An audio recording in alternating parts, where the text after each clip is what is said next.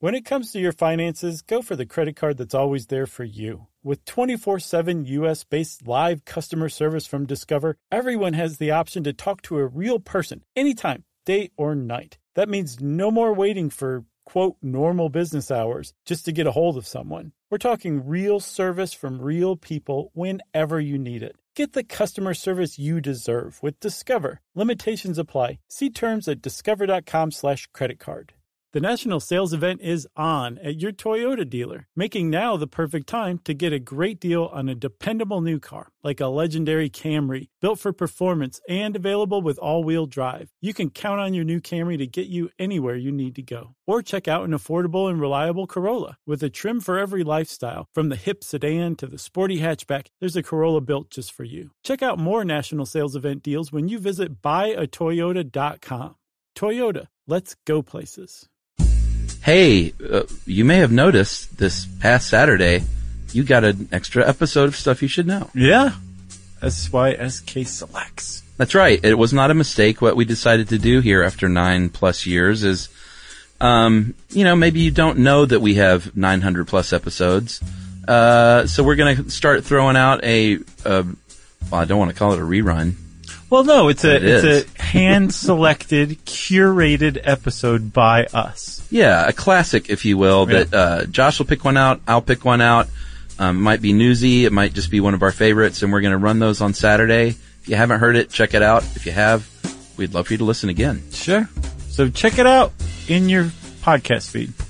It's as simple as that. Welcome to Stuff You Should Know from HowStuffWorks.com.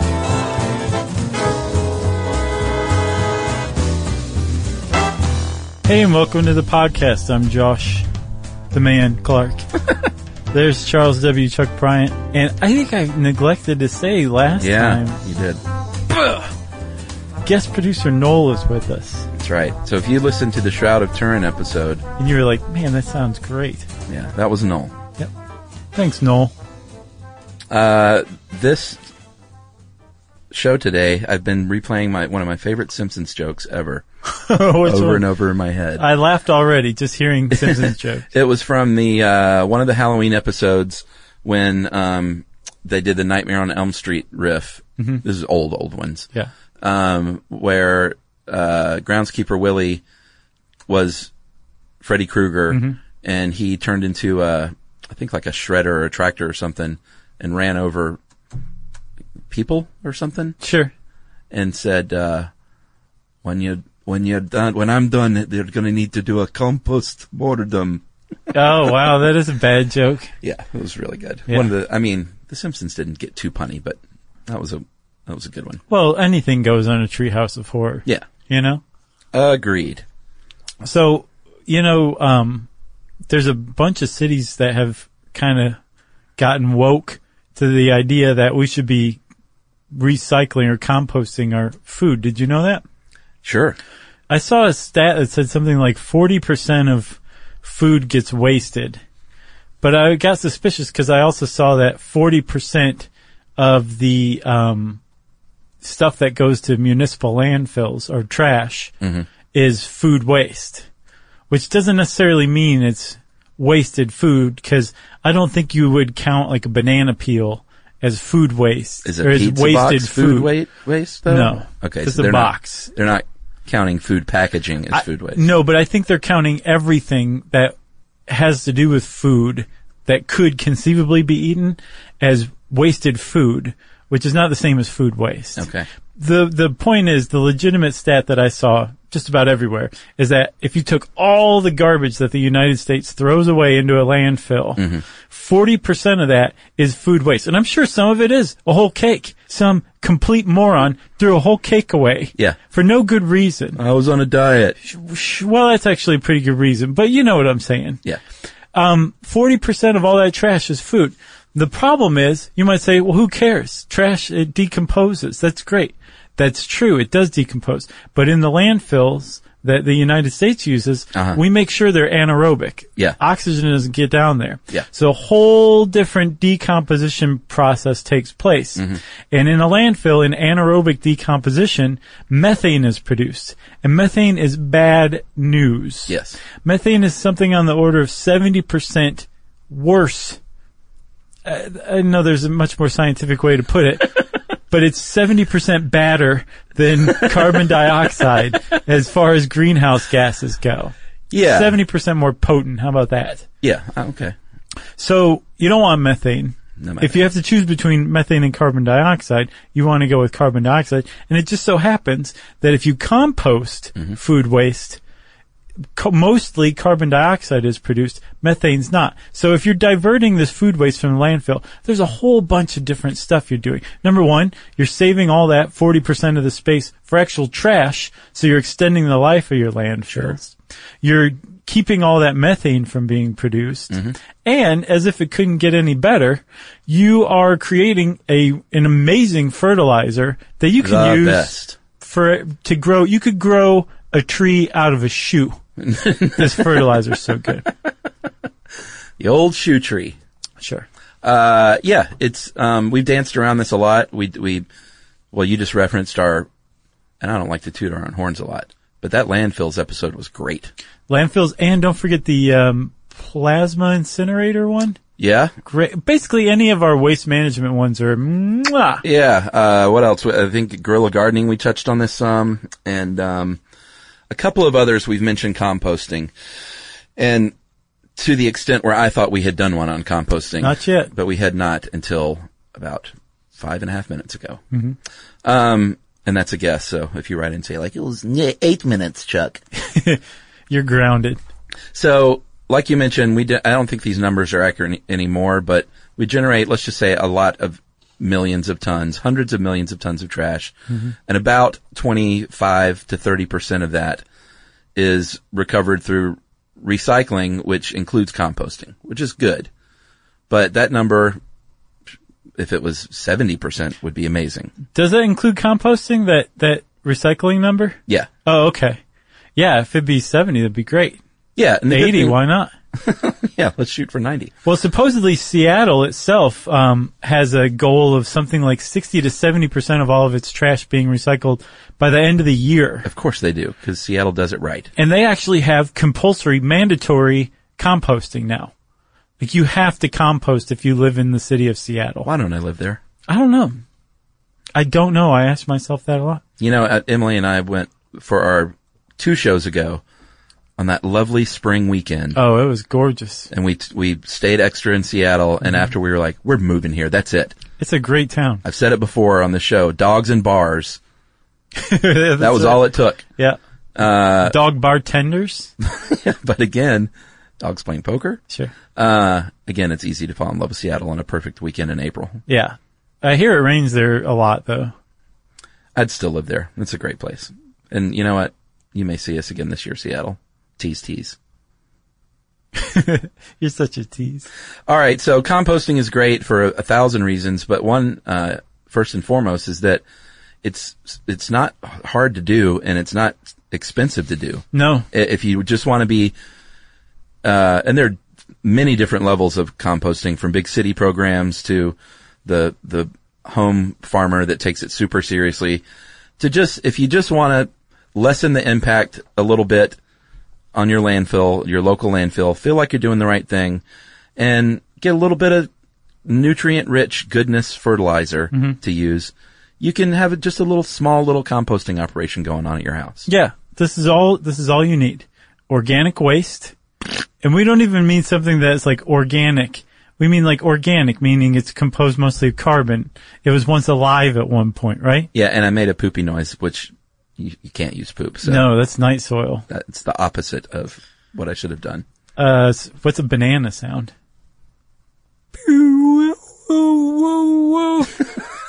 that's a banana sound, right?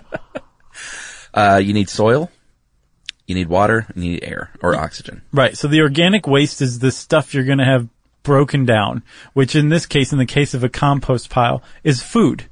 The soil Well, partially, sure. But no, no, it's food for the things that Oh, are oh. in the soil, Yes. right? It's an energy source Yes. Yes. and nutrient source for what's in the soil. So you add soil. When you're adding soil, you're basically adding starter culture to the compost. What you're doing is grabbing microbes from, say, in your yard and putting them on the compost pile and say, dinner's on, Yeah. boys. They eat and poop, Yes. but you don't want to poop in it. You need a little bit of water, like you said, to keep it moist, but you don't want to keep it over wet because microbes like slightly moist soil. And then air, because again, again, this is really, really important. You can let your compost pile w- um, degrade anaerobically, but it's going to produce methane, which is bad for the uh, for the environment, Bad for your neighbors. bad for your neighbors, bad for you. It's going to stink. It might blow up. Who knows? You don't want to smoke near a what's called a passive compost pile. so you want to just introduce oxygen. And all this sounds very complicated. It's not. It's hitting it with your hose. It's um and by that I mean spraying water on it with your hose. I just realized you can Use a hit garden something hose. with your hose too. Um it's like turning it over, right? With a pitchfork. To to add oxygen. It's as simple as that. Yeah, it's really easy. Um, so what you're going to end up with the end, like we said, is is really fertilizer, but it's uh, it's called humus. Don't call it hummus. No, that's different. That has that has two M's, right? Mm-hmm. Uh, this has just one M, and um, those little microorganisms in there, they're going to break this stuff down. They're going to eat it. They're going to poop it out, and they're going to multiply. And there's going to be we're, we'll talk about the critters a little more later, but there are going to be different critters along the way that eat those critters, Right. Then critters that eat those critters, Right. and it's going to get really hot up in there. It might steam, then it's going to cool back down. It's going to get smaller, and it's just like this little micro environment. It is. Really, really neat. There's actually a food web in there. There's a lot of physics and chemistry that's going on. It's it is very neat. I'm fascinated by it too. But the the upshot of composting is that you're taking something and it's being broken down into its constituent parts so that it can be reused by plants and the whole circle of life can start over again. Yeah, you're sort of just accelerating the natural process of like rot. You're optimizing it. Yeah, like you mentioned, a, a passive composter, which is to say, you know, lazy hippies. right. You could ju- you could just throw all that junk out of your window if you wanted, in a big pile, and throw your uh, s- some grass clippings on, and throw uh, throw your your fall leaves on there. and Just leave it there, and that thing will eventually compost itself. Well, again, it'll produce methane. You'll blow up. Or you could When turn, you, you- know, you could turn it every now and then and maybe avoid that. But, uh, No, I think that makes it an active pile. well, uh, slightly active pile then. Right. I don't mean like every other day. I mean Right. just to avoid methane maybe. But that would still technically be an active pile. It'd be a poorly managed active pile. Yeah, slightly active. Poorly managed. So, I- I'm serious. That's what they call it. I know. Okay. I'm just, we like to make up our own names for things. I didn't know you were going to cease that in, Oh, oh, epis- in year nine. I gotcha. Sorry. We'll call that the doobie pile. Okay. No, it's called active management. I just wanted to make sure that we got it on the record. So uh, the big goal here is to reduce your waste. They say in this article, ultimately will save you tax money because your landfill won't. I thought that was hilarious. Yeah, I mean, don't count on seeing any any tax breaks coming anytime soon. But you, you, that, that got William F. Buckley's attention. Probably so. Uh, so how do you, how do you do this? Let's say you want to start composting. Mm-hmm. There's a one, two, three, four, five step process to get this thing going. Okay. Well, let's talk about him. The first thing you want to do is just pick out the place you want to do it All right. because it's you know it's a bit of a mess. it, it's it doesn't have to be necessarily, but it, depending on your neighbors, they might be like, "Well, great, I'm glad you started a an unsightly pile of kitchen rubbish Yeah, and and food waste. that I can see from my deck. Thanks a lot for that." So that's something you want to keep in consideration. Apparently, even if you do have a very well managed active pile, um, what would you call that? I'm not making up funny names anymore. no more jokes. Uh, I've ruined it. um, it still it still may stink here or there. Sure. So you want it kind of away from the house, but not so far away that if you're feeling lazy, you're not going to go out and tend to it on a daily or every other daily basis. Yeah, and if you have that much land, that you, you have a compost pile a mile from your house. Good for you. Yeah, sure. You got some acreage. Uh, there might be some local rules, either from your HOA, heaven forbid, if you have to belong to one of those, or uh, maybe just your municipality might have uh, rules and regulations. Yeah. So check with them first. Sure. That's what everyone does before they start a compost pile. They go down to City Hall and say, what, tell me the rules and regulations surrounding composting in my yard. Now, I think the first thing everyone does is start throwing their eggshells out the window. Sure. That's how it always starts. Right. It's like I'm tired of these things being in my trash. Frink. Uh, they recommend downwind because, like you said, it might stink a bit. Uh, sun is good in a way, but you don't want it baking in the sun all day. No, because it'll dry it out. Remember, you want it to be kind of moist. Yes. And the sunlight can actually dry it out. Sure. So you want, apparently the best place to put it is under a deciduous tree. Good spot. Yeah, because in the in the s- winter time, there's no leaves on the tree, so the sun's going to keep it warm when it's cold. Yeah. But during the summer, it's going to be shaded by the tree, so it won't dry out. It's just perfect. It is. Deciduous tree equals love. Uh, wind is good to provide a little air, but you don't want it blowing, scattering the stuff all over the place, drying it out again. Right. No good. Uh, what else? Drainage. Don't start one in that old baby pool that you don't want to throw out. Especially if your baby's in there. Yeah, you want good drainage. Like generally you build, either build a bin. We'll talk about this stuff actually right now. Yeah. But it's off the ground. Sure. It's on legs. Yeah. Although you can have a pile, Right. but, um, you know, generally you want to, you want to build a bin or buy a bin Right. and those things sit off the ground. Right. Because of drainage. That's part of it for sure. Yeah. You also want dirt rather than say like a concrete pad or something like that. Yeah, don't compost in your driveway. right. it's not a good idea. Um, as far as structures go, you can, like you said, you can go buy one. They're not very expensive from what I understand, right? Yeah, it depends on the size. You can also say go buy some cinder blocks and build something like that. Sure. Um, but basically you can cut compost structures into two. There's a single bin and there's a three bin system. So in the single bin system, you put new stuff on top, new banana peels. This is what I think of when I think composting, you know? Banana peels? Sure. Yeah. Um, you put new stuff on top, and then you take a pitchfork or shovel or something like that, and you work you work it in to the compost. And at the bottom of this structure, say it's open when you're walking up to it, the the finished compost will accumulate at the bottom. And the reason it accumulates at the bottom is because it's of a finer finer grain. Yeah. And that's it. Single bin, new stuff at the top, Easy peasy. stuff it that's in process in the middle, stuff that's finished in the bottom, and it will just naturally kind of separate like that. Yeah, and when we're talking structure like that, if you want to build one, you know, build a wood frame and it's like got chicken wire walls and a chicken wire bottom. And that gives you the air. And if you've got something to collect it underneath, it's going to fall, you know, when it's small enough. Right.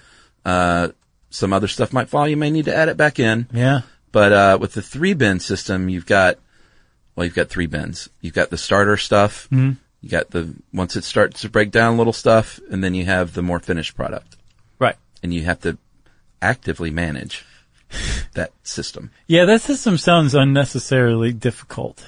Uh, I kind of like it. Oh, you're a three bin guy? Well, we're about to get into this for real. We've been um, lazily composting for a while, Mm-hmm. but um, we're we're doing our whole backyard. Like we're getting rid of our grass, basically, Oh yeah. one hundred percent of it. What are you gonna do? Compost?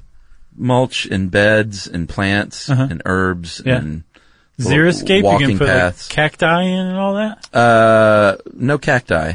Though we do have a palm tree. We've had that forever though. There you go. Um yeah, just getting rid of the grass basically. Because it takes up so much water. Nah, just it, it's just it's not good grass to begin with. And I, am not the best about cutting it. Lawnmowers are terrible. Plus, you For don't the water it environment. enough. You never let a quarter inch of water accumulate on the surface. exactly. Yeah, just and to, you know it'll it'll look nicer. so part of this and this company that's doing it is, uh, it's not just a landscaping company. They're they're a, uh, oh, they're a bunch of hippies. Oh, gotcha. So they're they're designing it in such a way that it feeds itself, and part of that is composting. Gotcha. Anyway, long long way of saying we're going to start like for real composting very shortly. And you're going with the three bin structure? I don't know. I think I'm going to build it. I, it's ba- well, it's the structure Emily tells me to build. Okay. That's the easiest way to say it. Gotcha. Yeah. Uh, but if you buy one, like you were saying, um, there's all different kinds. Just you know, look look it up online or go to a hardware store, and you know, many of them will look like a big barrel on legs, and it literally turns like has a crank on it Right. to where you can turn this thing in circles, it's old timey. so you don't have to use a pitchfork at all. Right. You don't have to muss your hands or your hair. It's like a bingo Yeah, spinner, yeah. but with banana peels. Have you ever played bingo? Like legit bingo in a room with hundreds of people? Not hundreds. Well, no. More than like you and Yumi. yes. Like a bingo parlor. Is that what they're called? Yeah. I've actually gone to um, a couple of like uh, senior retirement homes and helped out with uh, bingo. Wow. And that's a pretty pretty cool experience actually cuz Do you run the bingo? it's uh do you just play no, and I'm- kinda I'm crack not jokes qualified and- to run the bingo. Right, right. Just walk around and point out if somebody missed one that they, you know, Gotcha. that was called that kind of thing, but dude, you want to talk about taking it seriously? Do they? Oh my god. And then you have to be a certified bingo uh, master to run the show? Yeah, and they'll like tell you to hurry up and like shout Wow. if you're if you're not like loud enough or fast enough or going too fast. Like So the point is not to have fun. no, the point is to win. Wow. What do they win? They have prizes? Yeah, nothing much usually. I mean, but you can. I think like you can play bingo in casinos for thousands and thousands of dollars. Yeah. Usually at old folks' homes, they don't. You know, Sure. they, they, there's not thousands of dollar prizes like Just honey buns it's a and cigarettes. Right, right, exactly. All right. Well, let's take a break here after we have talked structure. And uh, we'll talk a little bit about what you want, what kind of junk you want to throw in that pile.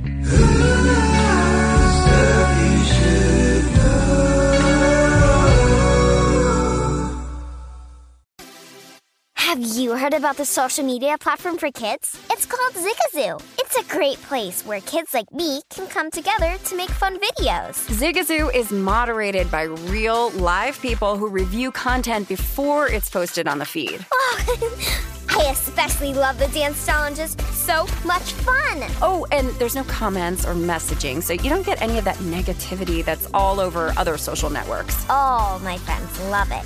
I love that it's Kid Safe COPPA certified. Uh, I don't know what that means. It means it has built in privacy protections for your online data. Uh, that's great, but I wouldn't be doing Zigazoo if it wasn't fun. She would not be doing it if I didn't think her data was safe. Zigazoo, the world's largest social network. For kids! Download the Zigazoo app today. Residents at Brightview Senior Living Communities enjoy enhanced possibilities, independence, and choice. Brightview Dulles Corner in Herndon and Brightview, Great Falls, offer vibrant senior independent living, assisted living, and memory care services through various daily programs and cultural events. Chef prepared meals, safety and security, transportation, resort style amenities, and high quality care. Everything you need is here. Discover more at brightviewseniorliving.com. Equal housing opportunity.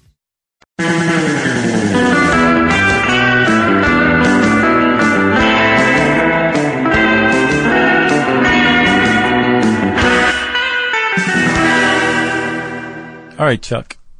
So we're talking what you want to throw on the pile, right? You got your bin, either a triple, three banger, Got your site. or a single. You got your sight. You bribed your neighbor to look the other way. Right, your neighbor.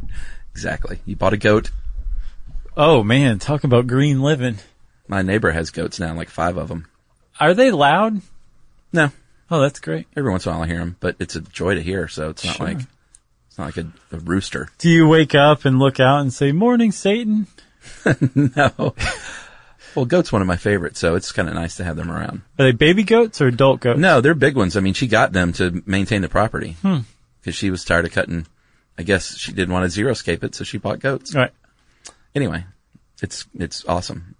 Uh, kitchen waste, Josh. That's what you want to throw in there. Well, yeah, that's the first one. That's the one that everybody says. That's why you compost, right? Yeah. And yeah, banana peels. Everybody knows that. But did you also know you can compost apple cores and orange rinds? You can also eat apple cores. yeah, you you believe there is no such thing as a core, right? yes, because there's not. um, m- sane people who leave their apple cores left over, they can compost those things. Those are the easy ones. You can also do coffee grounds, Yeah, that's a good one. paper filters. Throw that filter and all in there. Well, okay, so let's just say I ate maybe a whole pizza to myself. I've got a couple of napkins wadded up. What do I do with those, Chuck? Uh, I think you can throw those napkins in there, Josh. Yeah. Isn't that crazy? It is crazy. Newspaper? Yeah. Corn cobs? If you still read a newspaper, if, if you get your news on the internet, throw your laptop in there. Watermelon rinds? yeah. Seeds, leaves, mm-hmm. uh, you know, the, the butt end of the asparagus that no one cooks, Yeah. throw that junk in there. Um, you can also do yard waste too. Sure. right? So you've got grass clippings, which we'll talk about in a second. We got a couple warnings as far as grass clippings goes. Not too much. Um, but like, let's say you're raking leaves or something like that. Throw some leaves on there. yeah. Good crunchy brown ones. And you can also throw like, um, trimmings from your, uh, like shrubs. If you trim your woody shrubs, Okay. the key here is this, Chuck. You want to cut all this stuff up in small bits. Yeah. Don't throw a whole corn cob in there. You, you can. No, it'll, the, your compost pile will just throw it right back out. Yeah. It'll just spit it right back out. Right. It's very funny. It'll make a burping noise. Yeah. Uh, they say to shred the corn cob. I don't have a corn cob shredder. I don't either. Um, I've never thought about that. I, I wouldn't waste like my blender blade on chopping up corn cobs. I think the point is, is you That's for break it margarita into time. little pieces. Sure. you can break it into little pieces though. Yeah, you probably cut a, a corn cob up. Yeah. And you can also like, uh, you can take all this stuff and chop it. Anything you can put into smaller pieces, the better. Yeah. Cause as we'll see, what you're really doing is you're not just breaking it up. You have to look at it like what you're doing is increasing the surface area. Mm-hmm. So more microbes can work on it at once. Yeah, like if if you have, I know you hate broccoli, but Man, I hate you broccoli. cut the little florets off, Ugh. and you've got that big green broccoli stalk. Yeah. Uh, cut that thing up a- as small as you can, as small Set as it on fire. you have patience for, and throw that junk in there. Yeah. It basically channel your inner anal chef. Gross. You remember him? The anal chef Yeah. was that a real thing? Yeah, on Saturday Night Live. Ah. Phil Hartman, No, I don't the remember that. anal retentive chef. oh, okay. I forgot the retentive part. That's yeah, a yeah, big, yeah. I remember Big that. now. qualifier. I was like, I don't get that. I don't get that joke, mommy. Yeah, remember the anal retentive chef? I do remember that now. He'd like start to, if he was dicing like green peppers and one of them was bigger than the rest, he'd just be like, okay, well, you want to take those chunks and you want to put them into a paper towel and then you want to fold that up and then you put that into some aluminum foil and you fold that up and you put that into a paper bag and you roll it up and then you staple it and then you throw it away. Boy, man, what a loss R.I.P.. that was. Ugh, it still makes me sad. Mm-hmm. So you mentioned newspaper earlier. Um, if you live near the ocean and you've got your hands on some seaweed or some kelp, you can rinse that stuff off Right. to so you don't want all that salt content in there. No. But it's really good and nutrient rich if you rinse that off and put it in your compost pile. Yeah. A- And it's also good for you to eat too. I know I sound nuts, but just No. eat that stuff. What do you mean? People eat seaweed all So the time. good for you. yeah. Sawdust? You don't eat that. No, but like I'm building my compost bin, I can put that sawdust back in it. How about that? Yeah. Pretty neat. Circle of life, baby. What should not you compost? Night soil. Which is poopy soil. Yep. That means A- your any dog, Kind of poop. your cat, you don't go take a big dump over your compost pile. No. I know you want to. No. That's not good. No. Um, diseased garden plants. That's a big one. Yeah. Some of this stuff though, as we'll find, doesn't quite make sense, but it's just good to err on the side of, um, garbage in, garbage out. Except with compost. If you put garbage, garbage in, then it's going Right. to be really bad. If you put good, healthy garbage in, it's going to come out as, as quite good. So you don't want to put any diseased plants in there. Um, invasive weeds are another one too. Yeah, but it says you can also put weeds in there, so I guess you just need to figure out which ones are uh, the bad ones. Yeah. So the this specifically calls out buttercups, morning glory, and quack grass. I'm quite sure that there's plenty of seeds that wouldn't survive the composting process, Yeah. but apparently these do. So stay away from the quack grass. Yeah. that was, I think that was the big mantra at Woodstock. Sure, it's a gateway drug. Don't have the yellow sunshine or the quack grass. It was the brown, the brown acid, Brown acid. which I mean, who wants brown acid? You know, like, bleh. And what about, uh, you were talking about kitchen stuff. What about meat and dairy? Oh, okay. That's that's controversial. It is, cause Emily has taken classes and they were like, no, don't use any of that. Yeah, that's like uh, animal cells and and fats in particular. They putrefy. They don't decompose, and putrefaction makes some stinky stuff. And I think it can also generate a lot of disease-bearing pathogens. So I was surprised to see this article say, Yeah. "Heck yeah, put it in there." Well, and they kind of said in this article, if, if you're really heavily managing this thing, Mm-hmm. you can do it. But I don't know. I've just heard don't. They said turn it into a slurry, which Gross. I don't want to see Freudenrich's blender at home. A steak fat slurry. Gross with corn cob leavings on it. But um, he, he said whip it up into a slurry, and as long as it's a good, hot, actively managed pile, it'll it won't be a problem. I'm going to go ahead and say I don't think you should do that. Okay. I don't know what to do with the animal leavings, but I don't think you should compost it. All right. Uh, it might make sense to you to say, Hey, I have an outdoor fire pit. I bet that would be great Mm-hmm. in my composter. No. Incorrect. Although this specifically says charcoal ashes. I think that's, Any kind of charred ashes. yeah, like burnt wood is called charcoal. So are you sure? Because I know it, what, I know what you just said was true, but supposedly the entire Amazon basin, and I learned this from the greatest book of all time, 1491 by Charles C. Mann. Uh-huh. The entire Amazon basin was a managed forest, um, that the indigenous peoples down there had m- made completely fertile and fecund by instead of slash and burn, Mm-hmm. they were using slash and char techniques. And there was way more carbon locked into the charred tree stumps than there was the ashes. So it became more fertile. So I have a question about that one. You know, I'm going to back off of my determined stance. 'Cause and it say, would- I don't know. It would make sense if it was coal. Like if it Well, was like coal. charcoal briquettes because Right. they have cement and all sorts of chemicals and junk in them. but if it's charred wood or wood ash, I wonder. All right. Well, Somebody let us know. Charles C. Mann, tell us. Uh, the pesticide treated plants, you, you know, you know my stance on pesticides, period. sure. Don't use them. But if you do, definitely don't put that stuff in there. Cause your whole thing here is you want to, you want a more or less organic compost pile Right. in the end. And so one of the things that people love about compost it is it actually is organic. And we're going to explain how. I didn't know this until um, we did this research, but we'll explain how because we're going to go through the process that your compost pile undergoes right after this.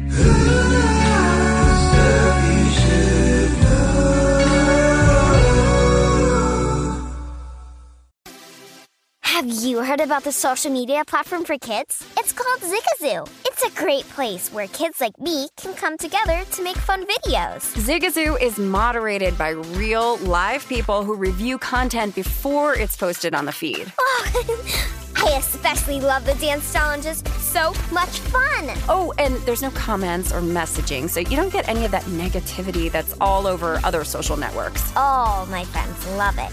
I love that it's Kid Safe COPPA certified. Uh, I don't know what that means. It means it has built in privacy protections for your online data. Uh, that's great, but I wouldn't be doing Zigazoo if it wasn't fun. She would not be doing it if I didn't think her data was safe. Zigazoo, the world's largest social network. For kids!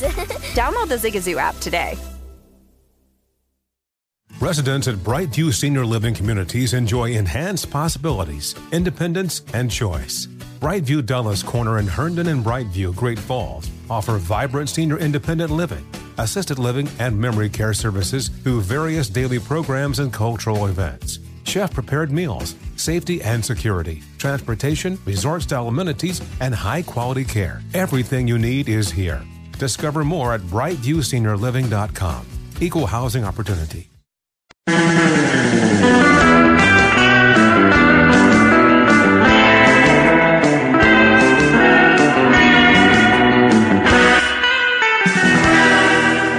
All right, I did something we rarely do, which is look something up as we're podcasting because it just sounded lazy to be like, "Oh, we don't know this one."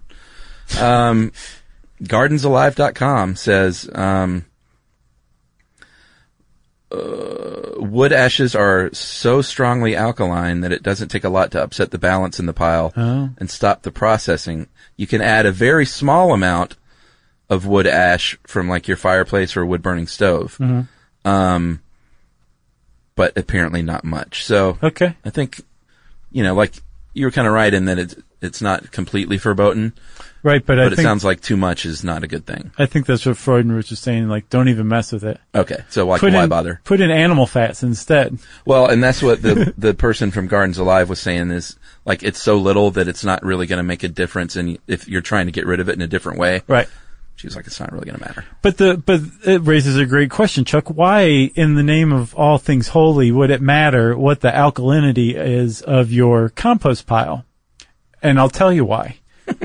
because It's a chemistry experiment. it is. It's a it's a chemistry experiment. But it's also a biological experiment. You have a microcosm growing there, and th- there's actually really easy things you can do to optimize this and basically create a Xanadu paradise for the the microbes and primary and secondary and tertiary um, consumers of this stuff that you're putting in there to break down, so that they they just have the greatest life that any invertebrate or microbe ever had. All right. Should we talk chemistry a bit, then come back to just uh, the management and stuff? Huh? All right. What w- you're really talking about here for an ideal composting scene, you need a disco ball Right. and you need a proper uh, CN ratio, which Yeah. is carbon to nitrogen ratio. And depending on how wonky you want to get, and if you want to start measuring things, you can do that. But from what I gather, just try and do a lot to a little, about 30 to 1 carbon to nitrogen Right. and, and eyeball it. And the rule of thumb is this: if it's green and um, recently deceased, and by green, like a, a a nice banana peel would qualify as this, right? Even though if it's it's yellow. pliable and green, or you know, again, recently deceased, it is um, high in nitrogen. Right. If it's brown and dried, it's high in carbon. So you want to actually, when you're adding the compost, you want to just kind of layer this stuff in about those ratios, 30 to 1. And there's actually tables, like if you're big time into this, Yeah. there are tables out there that tell you just about exactly the carbon to nitrogen ratio in each individual thing. Yeah. But, but wh- what we said earlier, you want to avoid grass clippings. This is why. Because they're too high in nitrogen. Right. And what happens when you have too much nitrogen? It's bad. right. It makes your pile stinky. Yeah. That's, is that where the methane starts creeping in? Uh, that actually, I Or something think, else. leads to ammonia gas. Oh, okay. Right. But you also don't want too much carbon either, Chuck. Yeah. Because, so you, carbon and nitrogen, carbon is like the building block and it's an energy source for these microbes. Nitrogen is, um, essential to their growth and their metabolic activity as well. Yeah. But when they have this in these concentrations, that's when they flourish. Yeah, and the other problem with carbon too is it's just so- it breaks down so slowly. Um, Well, it depends on the source. Yeah, that's true, but generally, a lot of the carbon sources like newspaper and corn cobs and stuff like that, it's just a much slower process. Right, right. So like they have um, much tougher uh, structural support in their cells. They have structural integrity. Exactly. Um, they need to have a good saying that rhymes. Like if it's yellow, let it mellow. If it's brown, flush it down. Sure. Um, I thought you were heading toward that. I was just kind of like on the edge of my seat. No, Like if it's green, I walked right past that That's one. brown. Maybe maybe there is one that we don't know, or maybe someone can write one, like a, a creative uh, listener. I'd love to hear it. I'll bet we get a bunch of those. All right, oxygen. If you're talking, uh, if we're talking ratios, and again, you can wonk out as much as possible. But the good news is about your compost pile is that it's not like it needs to be like the oxygen that you need. No. walking around to breathe. which is I think 21% in the atmosphere. Yeah, that's what we, we have going on. It can uh, get by these aerobic microbes at as low as 5%. Yeah, that's cutting it close. That's getting it close. They say try to hover somewhere around 10 or up. Right. And um, how do you measure that? Mm-hmm. I You don't don't. know. You just aerate your pile and it's fine. by either turning it or you can do hold PVC. Mm-hmm. And I guess that brings us kind of to the management part. Sure. Um, you don't just sit there unless you want to have a totally passive pile. And who wants that? Uh, you have to manage this thing either every day or every other day. Turn it, like we were saying. Sure. Either with the, the little crank if you've got a handy little barrel unit, or with a pitchfork, or they call it a composting fork in here. That's pretty fancy. It's probably the same thing, isn't it? It's the same thing as a pitchfork except like $50 more. Uh, you want to water it some, but again, um, do you want to give watering advice? You don't want it from me. You don't want it to be soaking wet. No. You want it to be moist, Yeah. damp. people hate that word, so we'll say damp. Um, and again, I mentioned the perforated PVC pipes that can help. Uh, it says you can avoid turning it by having those pipes. I would still turn it. I would too, just to mix it up, right? Yeah, but putting PVC pipes throughout your pile would make it really difficult to turn. So eh, Well, you can pull them out, I guess you could. you know, But getting them back in is a real pain. you can stick them back in. Another way to get to introduce oxygen is earthworms. Oh man, this is where I go crazy. Oh yeah. We have a lot of worms on our property and just because there's a lot of worms in Georgia. Yeah. Um, we did a great episode on earthworms, remember? Yeah, and every time I find them, um, I pick them up, I show them to Emily, and she immediately says, "Throw it in the garden." Mm-hmm. You know, Sure. and that's because we weren't composting heavily. Now it's going to be throw them in the compost pile. Sure. But these guys are great because they naturally—I mean, they do a lot of things, but one of the things they do is naturally aerate by just tunneling through that stuff. Yeah, so earthworms and then worms in general are probably the most important non-microscopic resident in your compost pile. Yeah, because they do so much. So worms and especially earthworms and um, most types of nematodes, um, they actually go in and like eat a lot of the stuff that's Yeah. in the compost pile, a lot of the food waste, right, or organic waste. And in doing so, they break it down. And as they break it down, they make it easier for the microbes to digest themselves. Should we start with the microbes? yeah. Okay.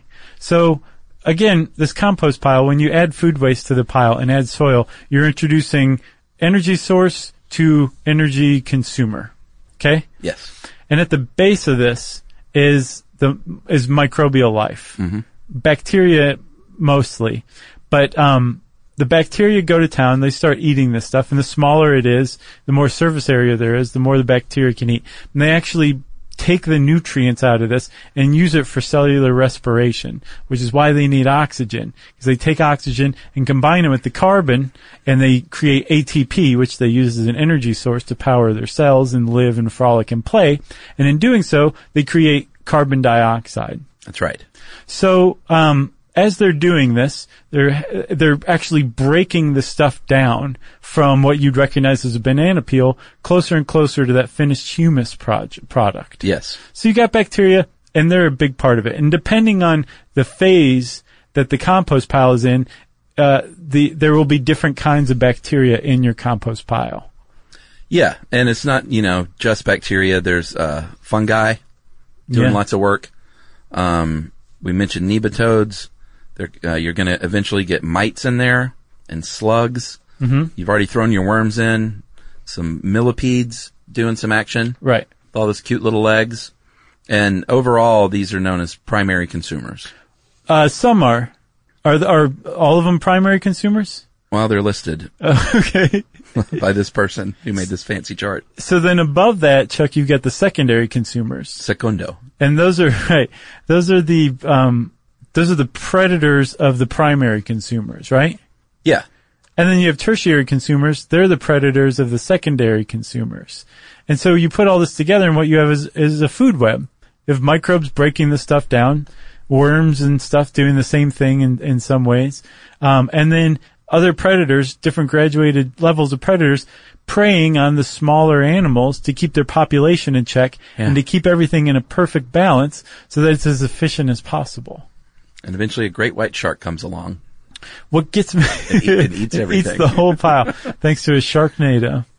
What gets me though, um, the best, the best part of all this to me is that if you look at the lifespan of a compost pile from brand new to finished humus From banana peel, to humus, yes. it's a, it forms a bell as far as the temperature gradient goes, right? Yeah, it's really kind of cool. So the first stage is the mesophilic stage. Yeah. Temperatures get up to, I think, 40 degrees Celsius.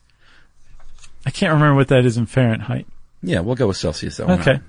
Um, so it's warmish. And then as the um, cellular respiration mounts and builds and more and more bacteria are born and start eating and, and carry this cellular respiration out, wh- the byproducts are CO2 and heat. And heat starts to accumulate in the compost pile, so much so that it gets up to something like um, 50 to 60 degrees Celsius, which is like 100 to 150 degrees Fahrenheit. Yeah, and That's at, thi- hot. at this point, your organisms are going to change. You're going to have uh, thermophilic. They're, these are little heat-loving critters, and they move in because it's nice and warm. They're snowbirds. They're desert dwellers, Mm-hmm. and they like it when it's warm. Um, but here's the thing: is you want to like you want you don't want it to get too hot, so you want to continue to aerate and keep that temperature in check. Right. What you want is that natural bell to happen on its own. Right. So the mesophilic um, bacteria die off, or they go kind of dormant as it enters the thermophilic phase. And then after the thermophilic phase ends, the reason it ends is because they've eaten up all of the stuff that's there to eat, and only the hard stuff's left over. And so the thermophiles go away, and some of the mesophiles come back, and new stuff comes in, like um, actinomycetes. actinomycetes. Okay. Which are kind of like a weird fungi bacteria cross. And they break down like the really hard woody shrubby stuff. Yeah. Um, and they finish it off. And this third phase is called the curing phase, right? Yeah. And at the end of all of it, you have this great nutrient rich hummus, humus. but in the middle of that, when it gets really hot, Yeah.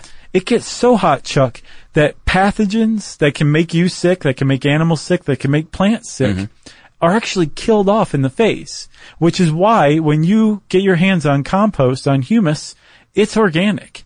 Yeah. It's been basically treated naturally to rid itself of parasites, pathogens, all sorts of bad stuff. And all that's left is the nutrients that have been broken down in the process that a plant can use very easily. And again, the circle of life starts over again. Yeah, and you know, I mentioned sun earlier can dry it out, but it if it if it gets over 65 Celsius, it's going to kill off so many microbes. It's going to really slow down your process. Right. Uh, so that's another reason you turn it is to kind of keep, and again, don't have it direct sunlight, but it's going to keep that temperature where it does its thing naturally, Right. where you don't want to, you know, put a heat lamp on it. You just want to keep it moist, turn it over and let it do its thing Yeah. and you might come out there on a chilly morning. There might be steam coming Sure. off of that sucker. Yeah. And dude, that's when you just like, You go, hot dog. yeah, hot diggity dog. and you go inside and you eat a banana yeah. and you throw it on the, on the pile. Yeah. All right. So when is it all over? I just love, this is why I love earth science. Yeah. It's really amazing because Uh, it's like, it requires a little bit of human management, but then you kind of just step away and say, do your thing. mm-hmm. Yeah. It's really neat. Uh, when is it over? Well, you can tell. There's a few ways of being able to tell. Um, the temperature starts to go down. Mm-hmm. Uh, if it's below 100 degrees Fahrenheit, it's out of the thermophilic phase. Yes. And it's now into the mesophilic phase. This says that it's probably done. I disagree. I think you probably want it even cooler than that because the longer you let it cure, the more um, diverse the microbes in, inside are going to be, the better the soil that you use to amend it with is going to be. Sure. Right? Temperature's one. Uh, one of it is just eyeball it, and if it's if it's about fifty percent decomposed, like if you still see clearly a banana peel, then it's not done. Right. You don't want to recognize this stuff as food at this point, Right. um, or an eggshell or whatever. Um, and is it is it smaller? Is it, if it's been reduced by fifty to seventy five percent, and it's dark brown or black and crumbly and it looks kind of like soil, then you're, you're cooking with gas, as Right. my dad used to say. Um, the, the texture. Did Yeah. you say smooth or crumbly? Yeah. What about the smell? Well, it shouldn't, um, it shouldn't stink bad at this point. No, it should smell earthy. And actually, one of my favorites, the actinomycetes, Yeah. the actinomycetes, Okay. they are the reason that soil and dirt has its smell. It's those guys. yeah. They give it its earthy smell. Isn't that cool? Yeah, and I think we did mention you know that it's doing well along the way if it, it stops smelling. Like it doesn't just stink the whole time. Right, and it's not going to smell earthy. The soil that you add will smell earthy, but when you grab a handful of humus, it should just fall through your fingers. It should be the closer to black, the better. Yeah. and it should smell like every everything associated with earth should smell like it's like the word earth. That's what it should smell like. Like you'll understand what earth smells like. Yeah, they said peat moss. If you if none of this makes sense, Go to your local hardware store or lawn and garden center and smell the peat moss. exactly. Um, so now that it's done, Yeah. you've got your wonderfully natural fertilizer. Use it. Put it. Spread it out in your garden. Spread it out around your trees. Throw it in your yard. Spread it around your naked body and run around your yard. if you want to. Um, it- it's gonna. That's what a doobie pile will make you do. or, or quack grass. Yeah. Stay away from that stuff. Yeah. Um, it's basically like the easiest way to put it without getting too scientific is it's going to make everything better. Right. It's going to increase uh, soil microbes. It's going to increase nutrients and enhance them. It's going to im- improve the pH and chemistry of your soil, your yard, It's gonna, soil and, structure. and again, like what you've just done is taken stuff and had it broken down to, into its components, unlocked it for your plants to use. Yeah. So your plants are going to say, thank you, brother. Pretty amazing. Yep. Uh, some people create a lot of it and sell it, but you know, mainly people do this to just use around their house. Yeah. And increasingly towns are starting to do curbside composting pickup, food waste pickup, Neat. where you got trash, recycling bin, food waste bin. Banana peels. B- banana peels, right? That's it.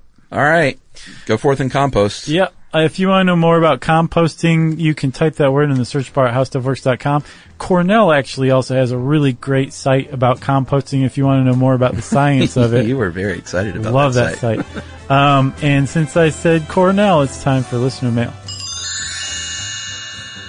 Uh, I'm going to call this child life specialists. We had a couple of these that wrote in. Remember we talked Mm-hmm. about this?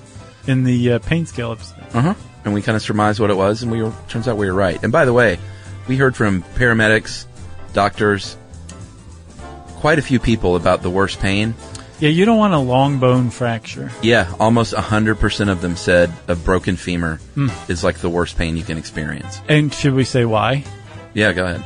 So Several reasons, right? We are right because apparently it's a very sensitive area, but also because without that structure, your muscles start um, spasming, Right. Which just rocks the whole thing back and forth even more. And then in like fragmented bone hitting nerve and Yeah. like all kinds of badness. Yeah. Woo. So steer clear of that. All right, so uh, we heard from from two. I'm going to read the one, but I'm going to shout them both out. Uh, hey guys, very excited to hear you mention child life specialist during your recent episode on pain scales. Uh, as a child life specialist myself, I thought would take the opportunity to tell you a little bit about our profession. Uh, you are right, uh, Chuck. A child life specialist is uh, we help kids deal with being hospitalized. That's really the essence of our job. Uh, we support children and families throughout stressful situations, such as hospitalizations, using our knowledge of child development and play to facilitate coping. Uh, child life specialists um, provide children with developmentally appropriate education about diagnoses and treatments, preparation and support for procedures, and opportunities for normalization and play. Um, what a great job. Seriously, I can't think of too many jobs that are more rewarding than that. Seriously. Uh, we also provide support for siblings and provide legacy building and memory making in end of life situations. Ooh. Uh, our profession is very rewarding. Josh, you are right. she predicted you would say that. uh, and I love going to work every day. To become a uh, CLS, you must have a bachelor's or master's degree in child development uh, or a related field.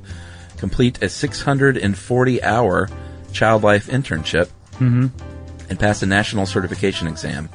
Uh, you can visit uh, www.childlife.org to learn more about it. Uh, thanks for what you guys do. You've made all my road trips uh, interesting. And thanks for spreading the word about child life. Maybe you can do an entire episode on our profession in the future. She said Did future. you- okay. And that is Natalie Valentine, and also a big shout out to Amanda Butler from Auburn University who does that there. Uh, thanks for writing in, ladies. It sounds like just a really, really great job. Yeah. Thanks to you both for that. And thanks for everybody who has anything to do with making kids who are hospitalized feel better. Um, hats off to you. If you want to get in touch with us, you can uh, tweet to us at SYSK Podcast or Josh Um Clark. You can hang out with us on Facebook.com slash Stuff You Should Know or slash Charles W. Chuck Bryant. You can send us an email to stuffpodcast at howstuffworks.com. And as always, join us at our home on the web, stuffyoushouldknow.com. For more on this and thousands of other topics, visit howstuffworks.com.